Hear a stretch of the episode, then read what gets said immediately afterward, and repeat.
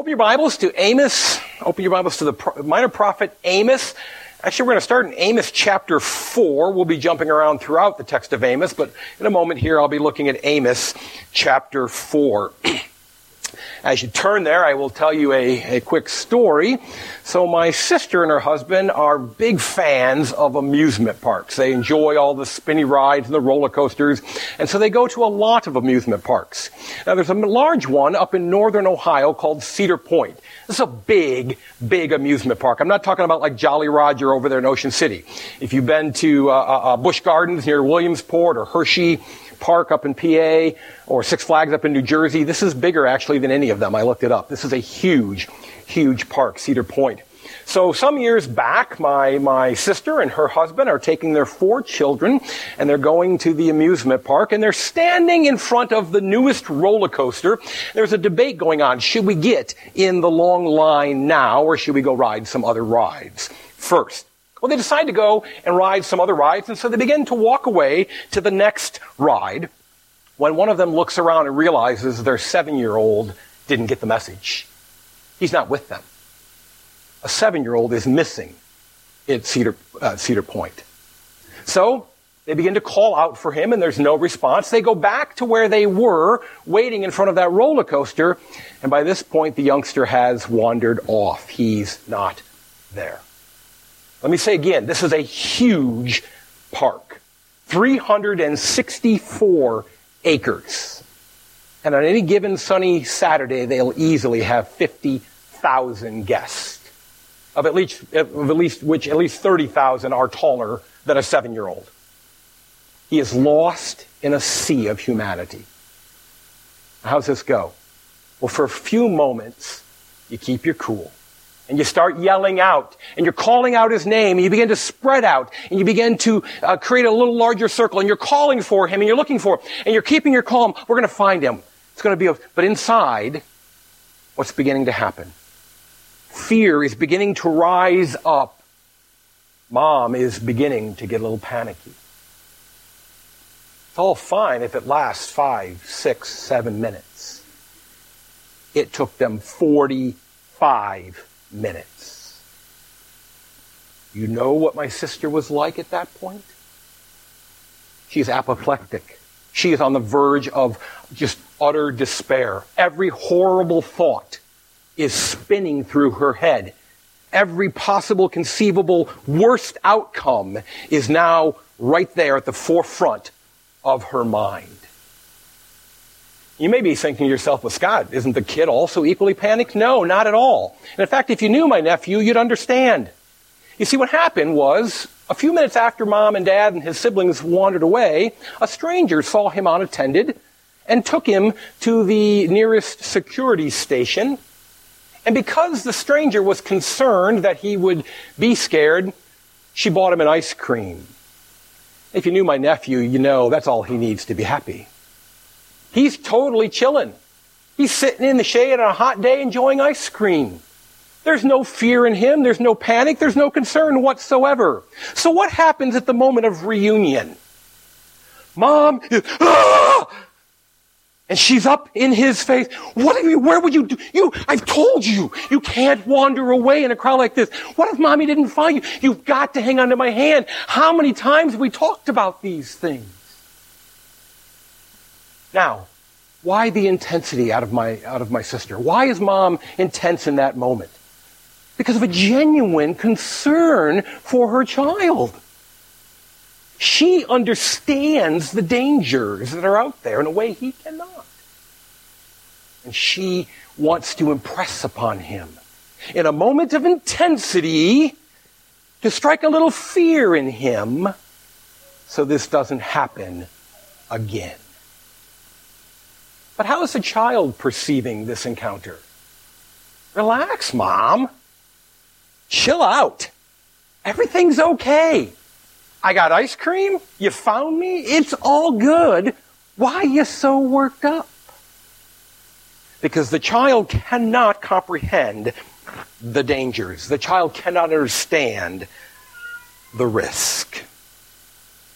You know, in the days of the prophet Amos, Israel was lost, but chilling on ice cream. Israel was sitting in the shade, enjoying ice cream, thinking life is pretty good, oblivious to the danger out there.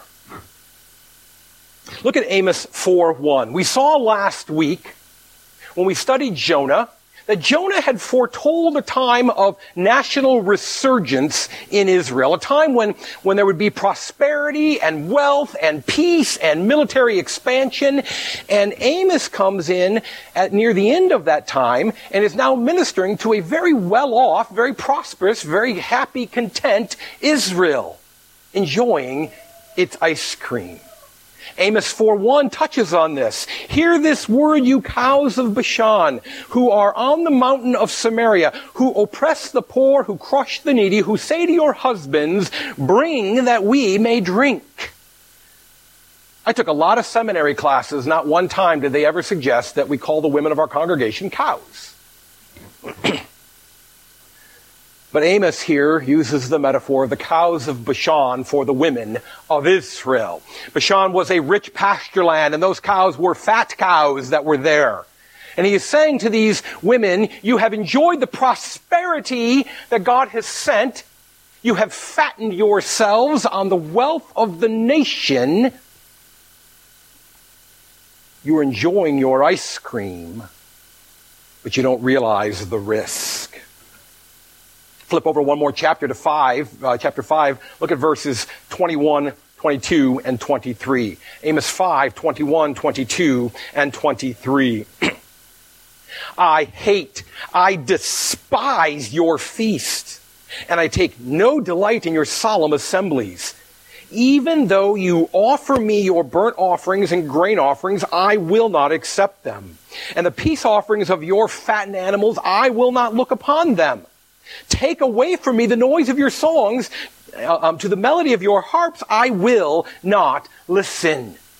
The people of Israel think they're all good. They're calling themselves Christians. They're saying, look, we still worship the God of Abraham, of Isaac, and of Jacob. Oblivious to the fact that that God has said, I detest your worship. You are in grave danger. Now you're eating your ice cream, enjoying the prosperity foretold by Jonah, enjoying the, the national resurgence, and you are warned that despite your outward appearance of religion, God is saying, listen, you are in trouble. What do you do? Well, let me tell you what you don't do. Look at Amos 7, verse 12. Look at Amos 7, verse 12. And Amaziah, Amaziah was a priest in Israel, in the city of Bethel, which was the home of Israel's worship, of the northern nation's worship. Amaziah is a priest there.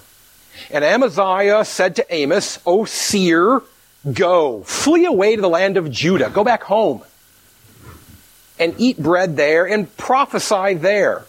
But never again prophesy at Bethel for it is the king's sanctuary and it is a temple of the kingdom. The priesthood of the nation of Israel says to Amos, we don't want to hear your message. You're saying that we're in danger? We're not in danger. Look around you. Everything is great. It's never been better. We're wealthy. We're at peace. We're expanding and we're worshiping and we're content. They're sitting in the shade, eating their ice cream, telling Amos to chill out. Why you all worked up. Far too many Christians read the book of Amos from the perspective of the child. Chill out, God. Why you all worked up? Why you yelling at me? Everything's good back off. They don't understand what's going on in the heart of the parent. My sister was intense, not out of anger, but out of compassion, out of concern, out of a desire to impress upon her child the seriousness of the situation so that danger could be averted. The intensity in that moment is not about how much she despises the child. It's not meant to make the child feel bad. It's meant to protect the child. Through Amos, God comes to his people with that kind of intensity, that kind of emotion, that kind of passion. And we are foolish, immature children if we hear the warning of Amos and say, boy, this guy just gets all worked up over nothing. It means we don't understand the risk that's really out there. As we consider Amos this morning, we're going to see that one part of his message is that all the people of the earth, every nation, must face the judgment of God against sin. Every nation will face the judgment. All people face God's judgment.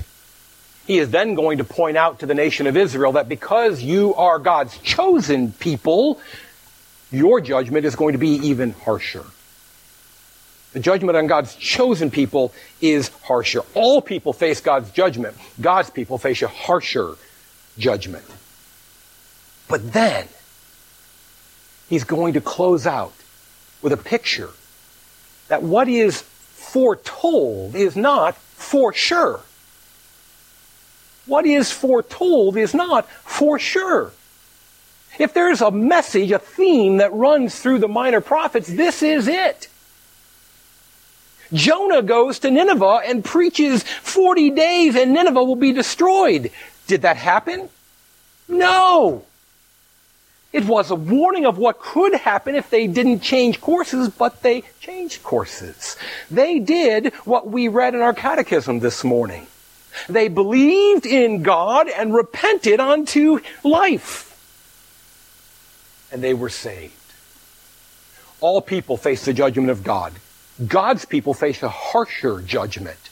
But what is foretold is not for sure. Lord, let us hear your loving warning through Amos this morning. And let us be drawn in by a compassionate God who offers us a way out, a way to avoid the danger of judgment. Amen. We last looked at Amos uh, uh, uh, chapter 7. Look there again. We looked at verse 13. Look at the next two verses, 14 and 15. So in verse 13, Amaziah tells Amos, go back home to Judah. Go preach there. Go prophesy there. We don't want you here. Look how Amos responds in verses 14 and 15. Then Amos answered and said to Amaziah, I was no prophet, nor a prophet's son, but I was a herdsman. Uh, he tells us in verse 1 he's actually a shepherd uh, sheepkeeper, and a dresser of sycamore figs. But the Lord took me from following the flock, and the Lord said to me, Go, prophesy to my people Israel. Now, this is a little confusing. In verse 15, Amos admits that the Lord sent him to prophesy. But in verse 14, Amos says, I was not a prophet. Is he confused? Is he uncertain about his own calling? Well, we've got to understand a little bit of the context of the time. If you look in 2 Kings, if you just start reading through 2 Kings, which eh, Amos would fall into that same time period as in 2 Kings, you find multiple references. I think it's like eight different references to a group of men called the sons of the prophets. The sons of the prophets. And if you look at each time they appear in Kings, you begin to recognize what's going on. They're a group of young men being trained in full-time ministry. It's a seminary of sorts. They're being trained and prepared for a lifetime of full-time declaration of the Word of God. And Amos is saying he's not one of them. I'm not a full-time prophet. I'm not a professional prophet. I'm not a full-time minister. I'm not the son of a prophet. In other words, I'm not part of that group of young men being trained. I am a shepherd and an orchardist, and God called me to ministry. Let's take a look then at the ministry of Amos. Let's go back to Amos chapter 1. Because this shepherd, this untrained man, is a mighty and gifted preacher. So in Amos 1 and 2, we're going to see the, the message that all people face God's judgment. All people face God's judgment. Let me begin in Amos 1 verse 3. Thus says the Lord, for, for three transgressions of Damascus and for four, I will not revoke the punishment, because they have threshed Gilead with threshing sledges of iron. So, I will send fire upon the house of Hazael. Hazael is one of the kings of, uh, of Syria in Damascus. And it shall devour the strongholds of Ben-Hadad, a major city in Syria. I will break the gate bar of Damascus, the capital of Assyria, uh, not Assyria, sorry, Syria, and cut off the inhabitants from the valley of Aven, and him who holds the scepter from Beth Eden. And the people of Syria shall go into exile to Kir, says the Lord. This establishes the pattern for the rest of this opening sermon. So let's understand it real quickly, the pattern here. In each of these, in, in, in the, in the following uh, sermon, what we're going to see is that Amos is going to name a place. And this is where you're going to want that map. Now's the time to pull out that map and have it handy. And as I go through, I will help point out where you need to be paying attention. He's going to name a place, then he's going to summarize the sin of that place. Here we have that the people of Damascus have threshed with iron sledges the people of Gilead. They've been extraordinarily cruel to their fellow human beings. He's going to use this rhetorical, this poetic device for three sins, even for four. Now, this is not God's version of the three strikes, you're outlaws that we passed here in the States in the 90s. Rather, this is just a poetic device to say, God keeps track. He knows what you've done. He knows your sins. And while He has been patient with you, what did we read in our catechism? What does every sin deserve? It deserves God's damnation. But He's allowed you to sin and to keep sinning and to even keep sinning. He has been patient for three sins, even for four. He could have wiped you out after the first. He let it slide. He let you give you more time. He waited upon you even up to the fourth time. That's the poetic device being used here. So the nation will be named, their sin will be summarized in the poetic device of God's patience with them. Then there will be a statement of what will happen to them. We saw how the bars will you know, be torn down in the cities and the fire and all the things we just saw there. That pattern is going to be repeated over and over and over again. Now, a couple of comments here. One, this is not a sermon that was that, that, that Amos was just winging it. He was just on the fly, spontaneously preaching this. He is sent by God to be a prophet. He's, he lives in Judah. Uh, Amos 1.1 tells us he's from Tekoa, which is actually south of Jerusalem, but he's been sent to the northern nation of Israel. So he is an itinerant preacher wandering through the northern land of Israel. This is a sermon that he has given dozens of times, perhaps hundreds of times, as he goes from village to village and town to town. When he sets up his tent revival meeting, this is the opening night sermon. It is a polished, carefully crafted, expertly constructed, rhetorically amazing sermon meant to capture the attention of the people of God.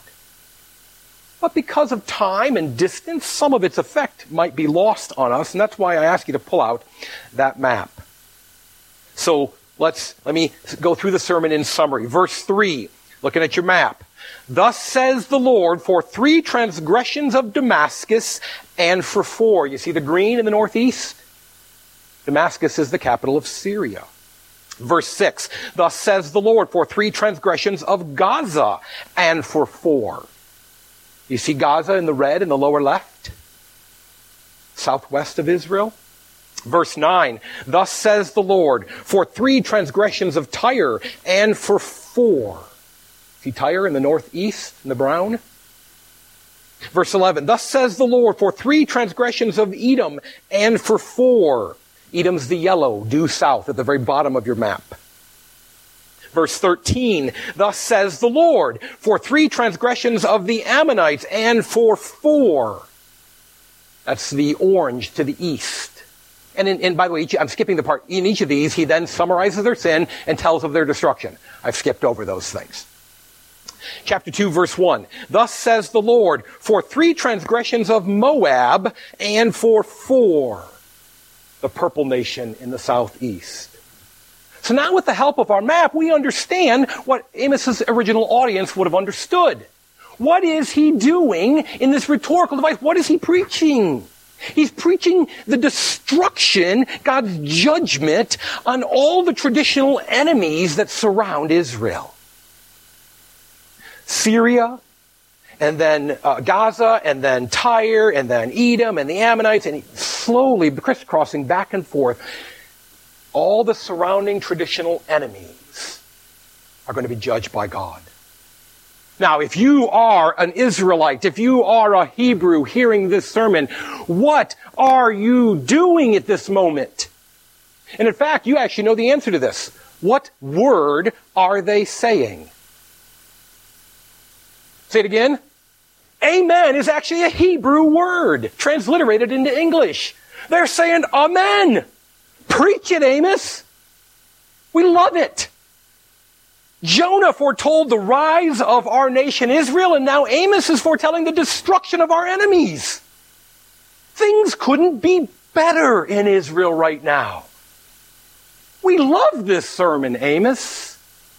Keep it coming all the peoples of the world, all the nations of the earth, even those who do not acknowledge Israel's God, even those who do not claim to bring it into the New Testament era, who will not admit that Jesus is Lord, all of them will be judged by God. Now, there are some who will say, well, that doesn't seem right. How is it that God can judge those who maybe have never even heard of Jesus? They've never heard the gospel. They don't know anything. They haven't had a chance to reject. How can God judge them? But you see what's going on in the text? They're not being judged for having rejected the gospel. They're not being condemned for having uh, refused mercy. They're judged because of their sin. They're sinners.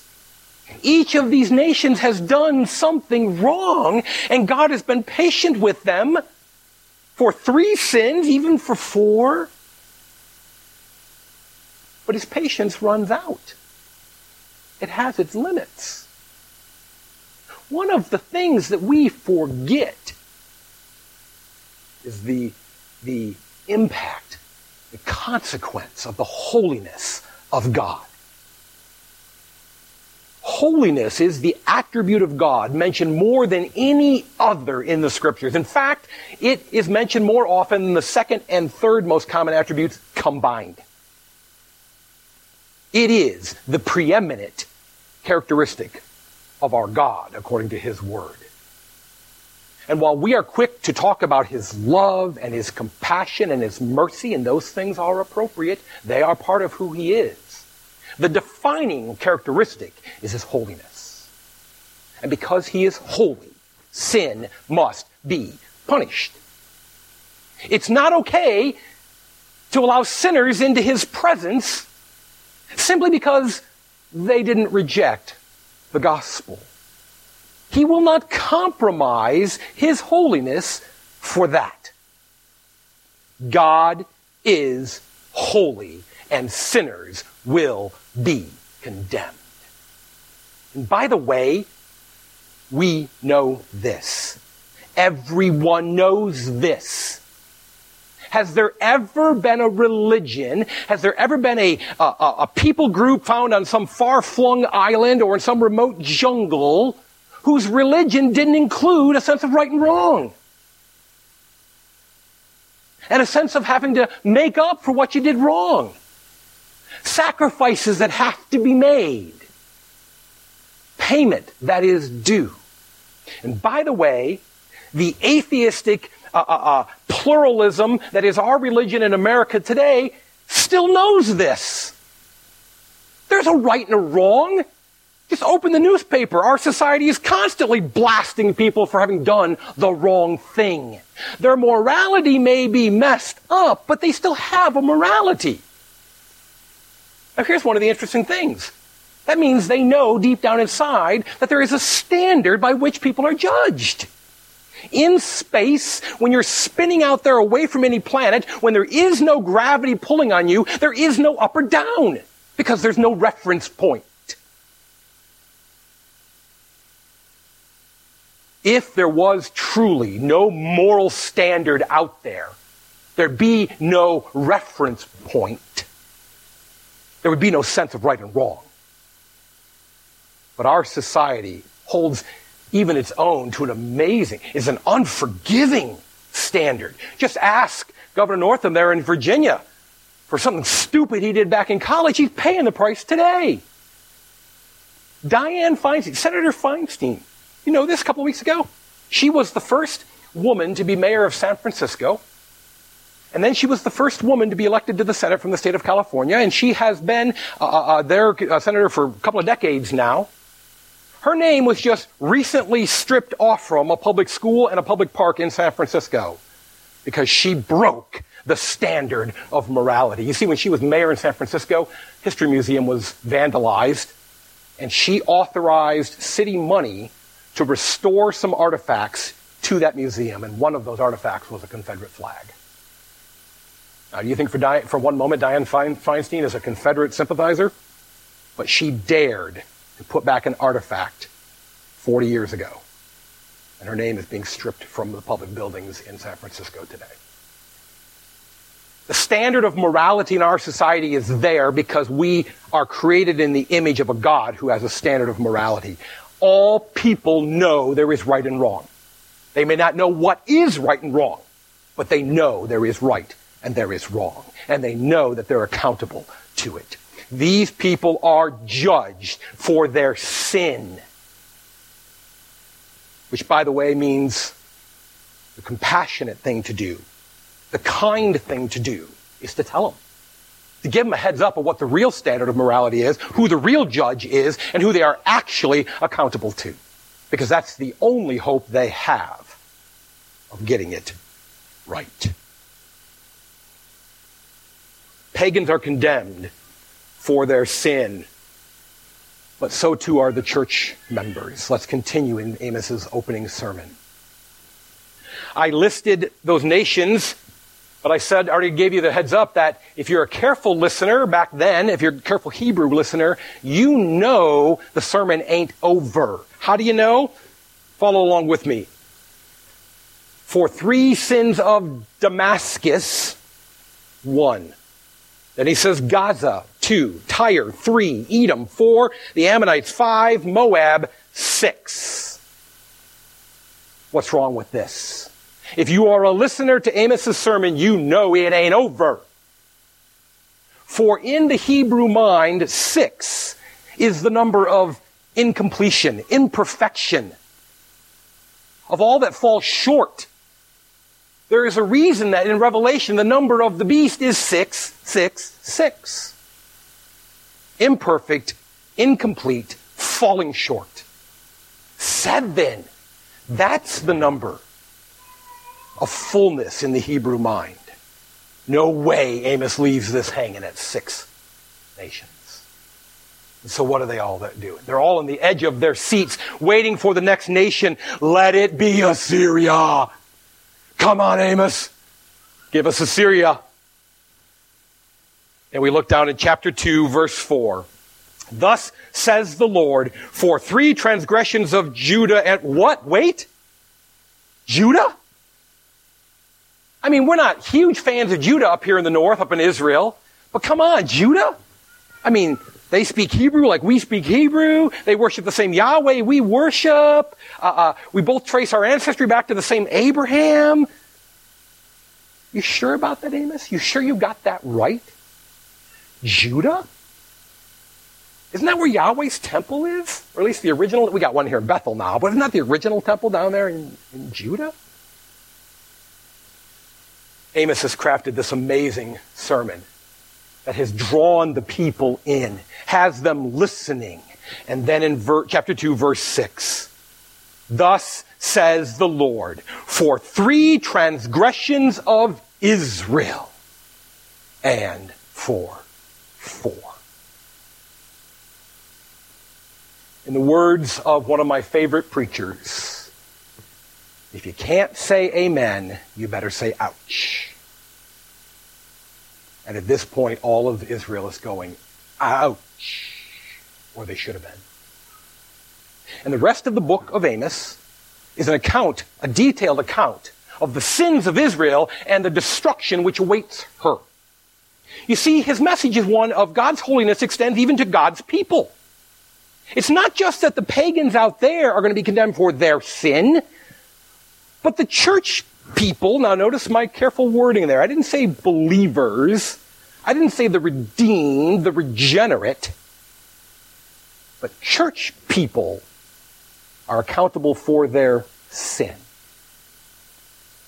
Being in Israel does not exempt you from God's holiness and its impact on your life. All people face God's judgment. The pagans do so for their sin. The pew sitters do so for their sin. All people face God's judgment. But then we look at chapter 3, Amos chapter 3, and we see that God's people face a particularly harsh judgment. It is a harsher one because they are God's people, in part because of the prior grace God has shown them. Look at chapter 3. Hear this word that the Lord has spoken against you, O people of Israel, against the whole family that I brought up out of the land of Egypt. If you're familiar with the Old Testament at all, you know that that is a very common starting point for God's dialogue with his people. I saved you. I was gracious to you. The Egyptians were a, a mightier, more noble, richer, uh, more powerful people. I could have called them to be my people, but instead I picked you and saved you from there. Verse 2 You only have I known of all the families of the earth. Now, if you understand the omniscience of God, He knows everything. He knows all the families of the earth. What does this mean? Well, this is that knowing in the most intimate sense. Genesis 4 verse 1, and Adam knew his wife Eve, and she conceived and bore a son. God knows Israel with the closeness that a husband knows his wife. You only have I known of all the families of the earth. Therefore, I will punish you for all your iniquities. And the remainder of the book is going to be description in various ways and various times of that punishment. But verse 3 continues to make the case, uh, uh, I'm sorry, chapter 3 continues to make the case. Verse 3, do two walk together unless they have agreed to meet? You understand? We're here together, Israel. You and I are together because of an agreement, because of a covenant.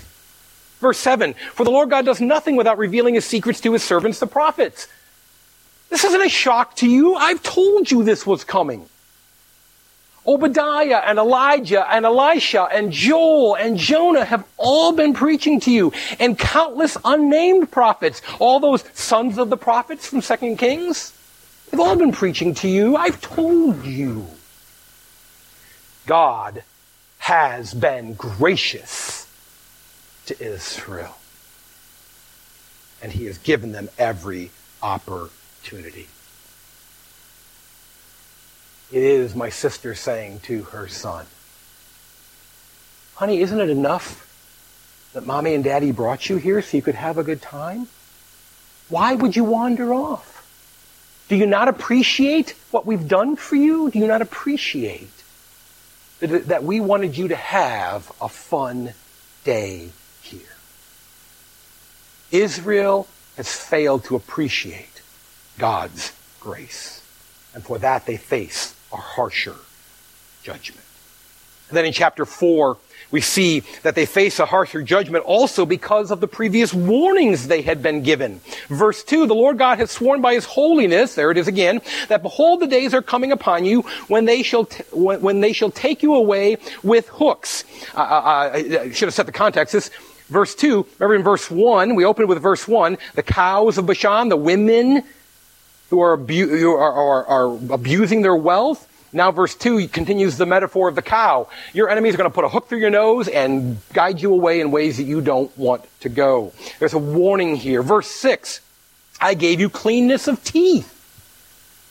It's not because they had good dental hygiene, it's because there was starvation. There was nothing to eat with which to dirty their teeth.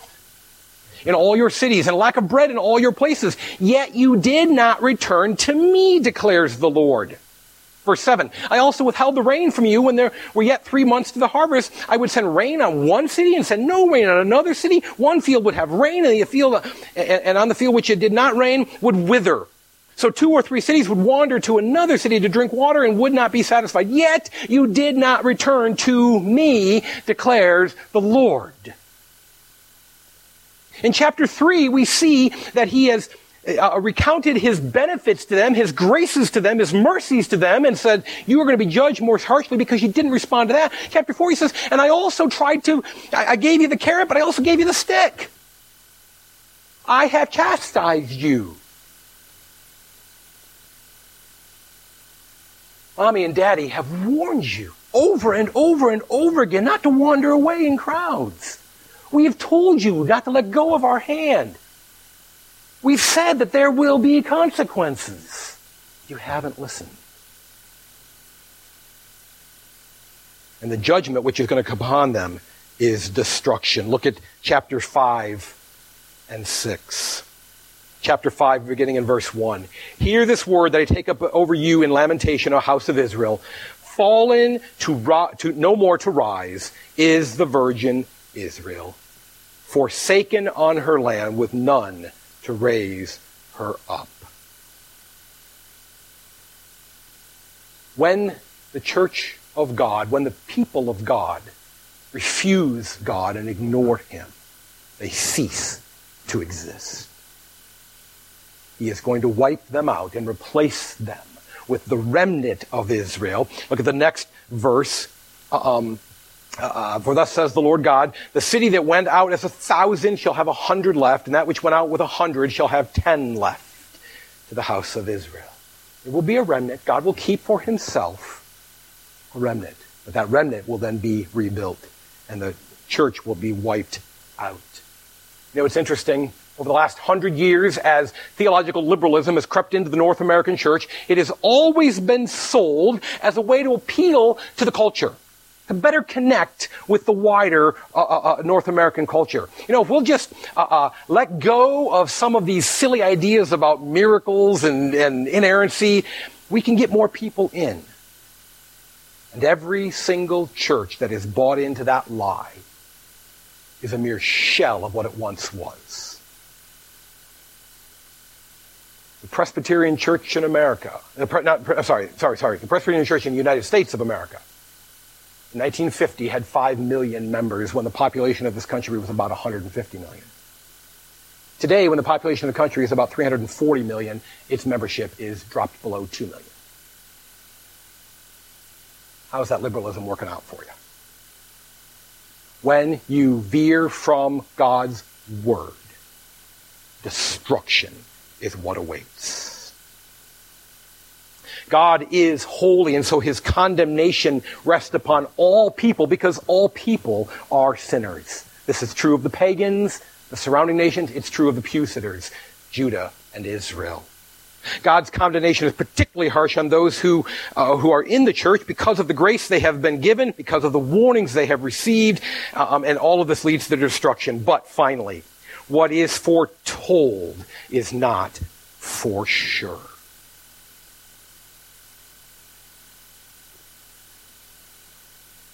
What is foretold is not for sure.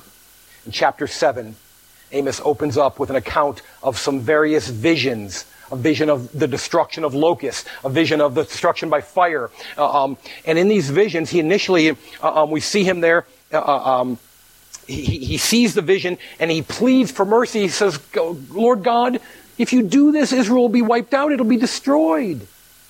And God relents and does not bring the destruction.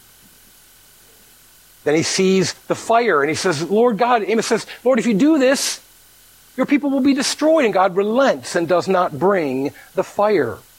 The locusts don't come. The fire doesn't come. So verse, so chapter 7 opens up with what message? When God warns you, if you go to him and beg his mercy, as Amos has done, he will give you mercy.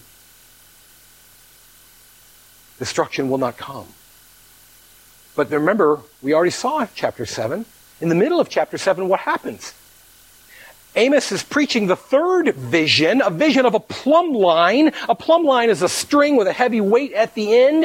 It, it's uh, designed to be able to get things perfectly vertical. It's used in construction to make sure that the walls are straight and true. It's a vision of a plumb line being held up to Israel. It's a terrifying vision to Amos. Why? Because he knows the people are crooked. They're not straight. If God actually evaluates them with his plumb line, we are in trouble. But before Amos can beg mercy, as he has in the first two visions, we saw what happened. Amaziah, the priest in the north, interrupts Amos and says, Go home. Quit, get out of our face. Chill out, Amos. You don't need to be so worked up over everything. We got our ice cream and we're pretty happy. Why you so worked up? And the next portion of seven and of eight is just description after description after description of the utter destruction of the people of God. It is terrifying. But then something happens. Look at Amos 9, verse 9. Amos 9 9. For behold, I will command and shake the house of Israel among the nations as one shakes with a sieve, but no pebble shall fall to the earth. So, one more descri- description of judgment, of, of God coming against them. But look at verse 10. All the sinners of my people shall die by the sword, who say disaster shall not overtake or meet us. Okay? In that day. You were here for Joel a couple of weeks ago, that day, this is the day of the Lord, the day of judgment. Remember, there are many days of the Lord, many days of his judgment. This is not the final judgment uh, uh, may not necessarily be the final judgment. In that day, I will raise up the booth of David that is fallen and repair its breaches, raise up its ruins, rebuild it as in the days of old, that they may possess the remnant of Edom and all the nations who are called by my name, declares the Lord who does this. Behold, the days are coming, declares the Lord, when the plowman shall overtake the reaper. It's, the, the crops are growing so fast they can't get them out of the field fast enough plowman shall overtake the reaper, and the treader of grapes him who sows the seed. The mountain shall drip sweet wine, and the hill shall flow with it. I will restore the fortunes of my people Israel, and they shall rebuild the ruined cities and inhabit them. They shall plant vineyards, drink their wine, and they shall make gardens and eat their fruit. I will plant them on their land, and they shall never again be uprooted out of the land that I have given them, says the Lord your God. And thus closes the book of Amos. What is going on here in chapter 9? Chapter 7 opens with some visions. Amos begs for mercy, and mercy is granted. Then Amaziah, the priest, says, Get away, we don't want to hear your warnings. And there's this re- repeated description of destruction. But then in 9, the sinners are taken away, but I will rebuild. Why? Well, there's a reference there to David. I'll rebuild the tent of David. Is the reference there to David because David is this great guy? We present him that way far too often. He's not a great guy. He is a terrible father. Every one of his sons is a mess. He is an adulterer, a polygamist, a murderer, a violator of the word of God, bringing, uh, uh, uh, doing senses that weren't supposed to be done, all manner of other evil. David is a corrupt sinner. So why is he mentioned here? Because the one thing David knew was that his help came from the Lord. That the only way to escape the judgment of God was to beg for the mercy of God. The only one who can save you from Yahweh is Yahweh. Nobody else has the power to protect you against the wrath of a holy God against your sin. And in the midst of his sin, David did one thing repeatedly. He ran back to the Lord. Forgive me, God. Have mercy on me, God. Despite my sin, save me.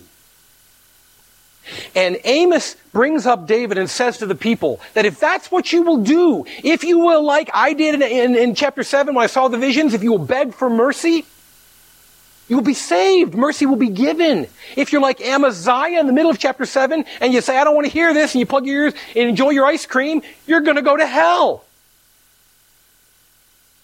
But if you will be like David, and in spite of your many sins, run to God for mercy, And what is foretold is not for sure.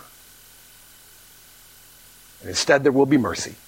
And instead, there will be grace. And instead, there will be compassion. And there will be love. For he will treat you as sons. What do we see in our New Testament reading? He will pull you to himself as a beloved son. You know, one of the little things that Hebrew writers do that is not common in English literature, they tend to put the important points at the center. We tend to leave the, to the end, the climactic, or, or we head off at the beginning at the important points and explain them, or we build up to them at the end. They tend to put them in the center. Look at Amos 5, verses 4, 5, and 6. Amos 5, verses 4, 5, and 6. By the way, in the book of Lamentations and all the the hideous description of all the, the weeping and mourning and all the grief in, in, uh, in Jerusalem during the Babylonian conquest. What's in the dead center in the book of Lamentations? Your mercies are new every morning. Great is your faithfulness. Right smack dab in the center of the book of Lamentations. What do we have here in the center of the book of Amos? Look at verses five, uh, chapter 5, verses 4, 5, and 6. For thus says Yahweh to the house of Israel, Seek me and live. Do not seek Bethel, that place of corrupt worship. Do not enter to Gilgal or cross over to Beersheba. Don't run anywhere else. Don't look for hope anywhere else. For Gilgal shall surely go into exile and Bethel shall come to nothing. Seek Yahweh and live. We don't use the word Yahweh as such very often today, but that name is preserved. If you take Yahweh and you add the word salvation, Yahweh is salvation, and you put it in Greek, you get Jesus. Literally what his name means. Yahweh is salvation. The Lord saves. And Amos says, in the midst of this doom and gloom, seek me and live. The intensity of Amos may shock us. It may be off-putting. It may feel at times like God is yelling at us. But it is the intensity of that mom when she found the lost child. An intensity driven by compassion and concern and a deep-seated desire for our good the message of Amos is not merely that God is holy and will destroy sinners. Message of Amos is God is holy, he will destroy sinners, but those who run to him will be saved. Let us hear the words of Amos, not as a child lacking understanding and thinking he's yelling at us, but as a people with maturity spiritually who can go, thank you for warning me, God. Thank you for reminding me. Thank you for calling me back to understand your holiness. Thank you for reminding me of my sin. Thank you for sending me again running to the feet of Jesus, where I have my only hope. Lord, we sometimes struggle to receive a message like Amos.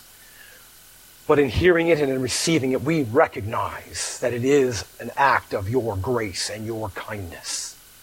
You do not owe us any warnings. You warned Adam that if he sinned, he would die. No other warning is needed. And yet you continue to be patient with us. For three sins of Scott Shaw, even for four, you have been patient. For three sins of short harvest, even for four, you have been patient. So let us hear this warning and heed its message. Let us run to you, Jesus our Savior. We pray this in your name. Amen.